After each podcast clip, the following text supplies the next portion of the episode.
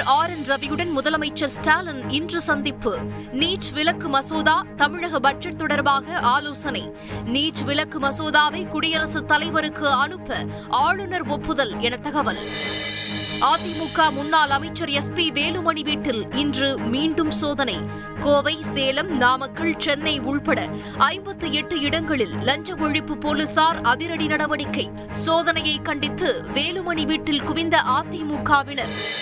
அரசியலமைப்பின்படி நடக்காத தமிழக ஆளுநரை மாற்ற வேண்டும். காட்டாட்சி நடத்துகிறீர்களா? என மக்களவையில் DMK MP T R Balu இன்று காட்டம்.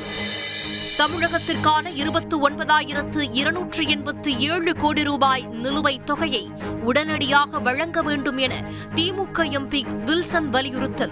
உக்ரைன் விவகாரம் குறித்து மாநிலங்களவையில் அறிக்கை. இருபத்தி இரண்டாயிரத்திற்கும் மேற்பட்ட மாணவர்கள் மீட்கப்பட்டிருப்பதாக வெளியுறவு அமைச்சர் ஜெய்சங்கர் இன்று தகவல்.